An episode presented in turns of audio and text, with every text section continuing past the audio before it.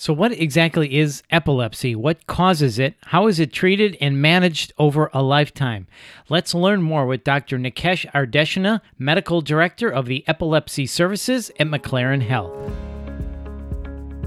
This is McLaren's in Good Health. I'm Bill Klaproth. Dr. Ardeshna, exactly what is epilepsy and what causes it? Well, I thank you for the opportunity as well to talk about this. So, epilepsy is basically a, condi- a medical condition in which an individual is predisposed to having unprovoked seizures. And there are many different causes of epilepsy.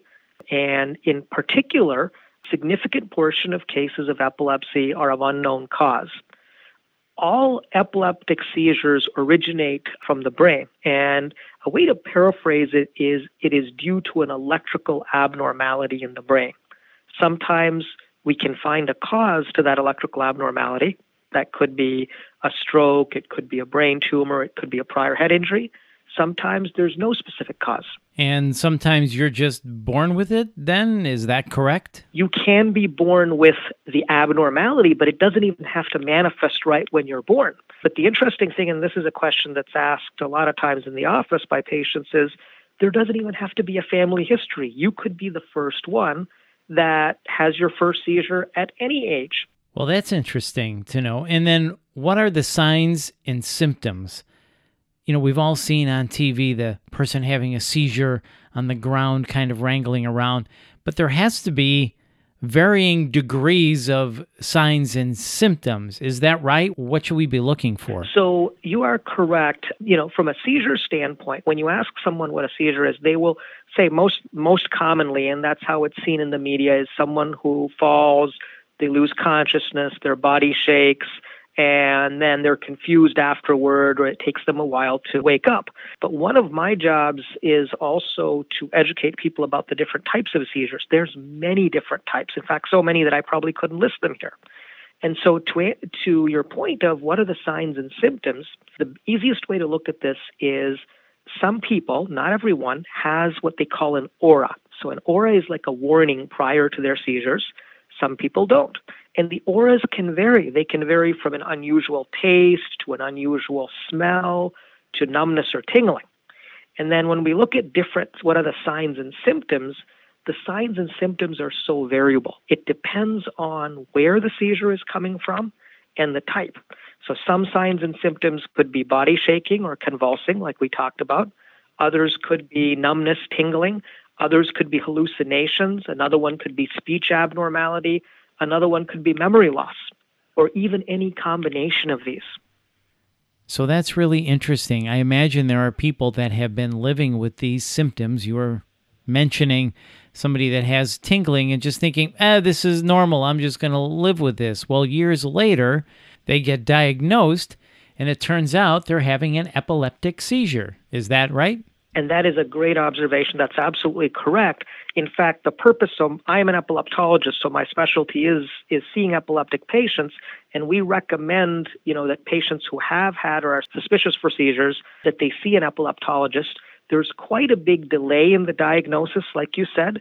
And many a times it is, these things are so subtle that if you or I were to see them, you'd be like, hmm, maybe it's not, you know, maybe not, or just you kind of live with it. Mm-hmm. Some people will come in actually denying that, yo, I'm not having these symptoms. It couldn't be true.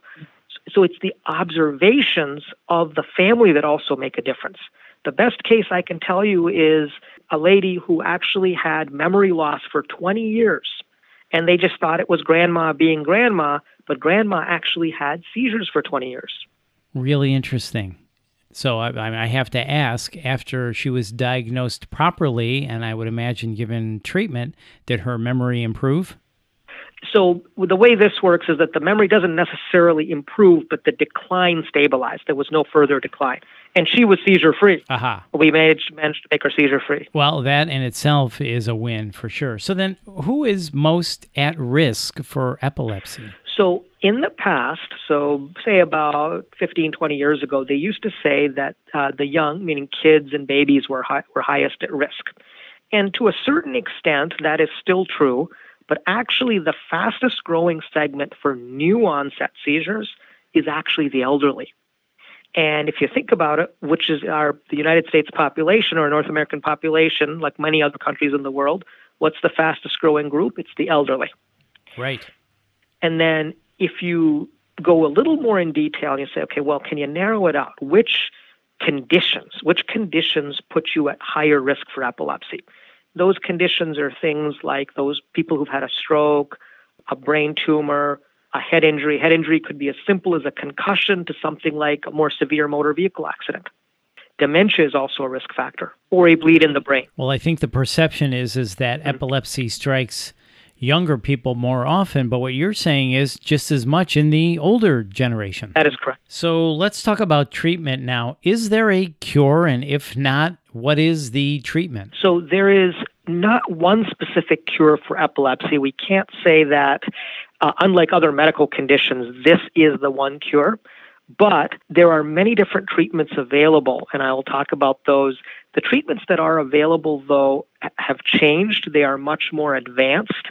Um, and there are clearly options available that were not available in the past.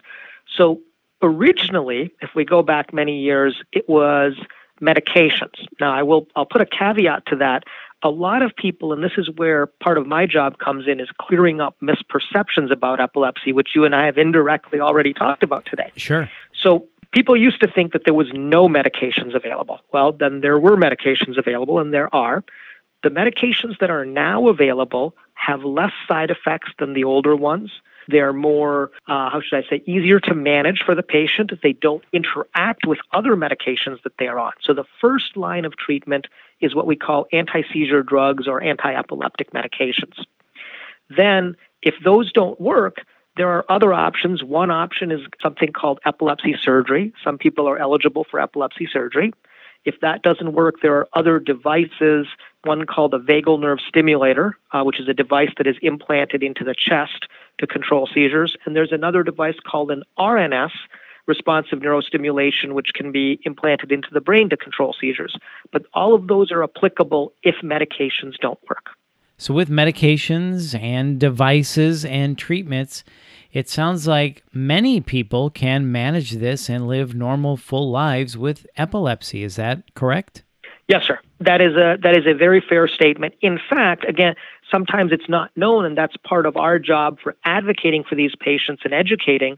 The goal for all epilepsy patients, okay, as, as epileptologists, is for the patient is seizure freedom, or to get as close to that as you can, as quick as you can, and maintain quality of life.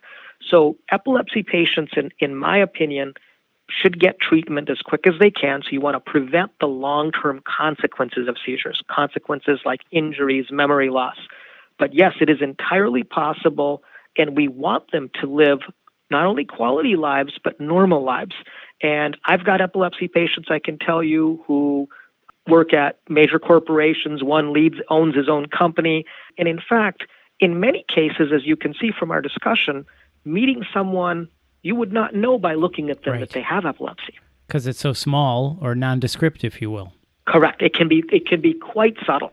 Well, Dr. Ardeshna, thanks for educating us. This has been quite informative, and thank you so much for your time today. And I thank you for the opportunity and your time as well. That's Dr. Nikesh Ardeshna, Medical Director of the Epilepsy Services at McLaren Health. And if you want to learn more about Dr. Ardeshna or submit a question, please visit mclaren.org slash Ardeshna. That's A-R-D-E-S-H-N-A. And if you found this podcast helpful, please share it on your social channels and check out the full podcast library for topics of interest to you.